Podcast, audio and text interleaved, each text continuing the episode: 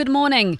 Outgoing Public Protector Thuli Madonsela has rejected President Jacob Zuma's demand that she delays her investigation into alleged state capture and urged him to respond to the questions she had put to him. Madonsela said, contrary to Zuma's claim earlier in a presidency statement, he was informed months ago of the nature of the questions she required him to ask. Jermaine Krieger reports.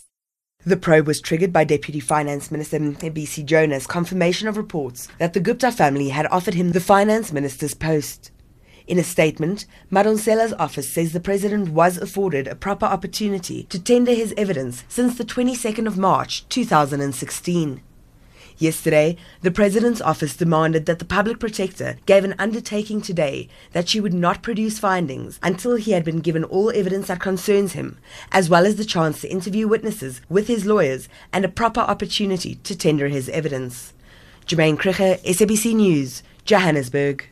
The University of the Western Cape has been closed for the rest of the week. This follows acts of intimidation to university staff and students by Fees Must Fall activists. University spokesperson Luthando Tyhalibongo says plans are being made to support the students' academic year while meetings continue with stakeholders.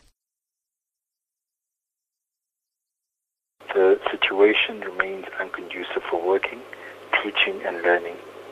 In addition, it creates huge levels of stress and uncertainty and confusion for staff and students.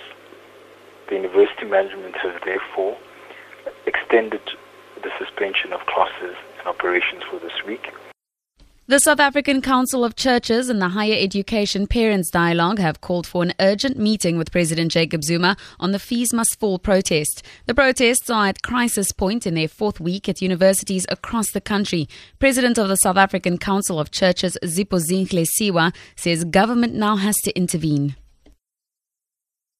Government should uh, be in a crisis mode and be able to to draw together resources that can address this thing, including a high government delegation to meet with all stakeholders.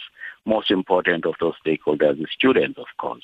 You cannot leave this thing uh, with the institutions of higher learning, with universities alone.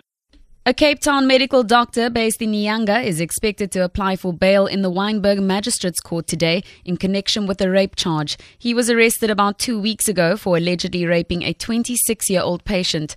The state has indicated that he could face three additional rape charges relating to incidents in 2014.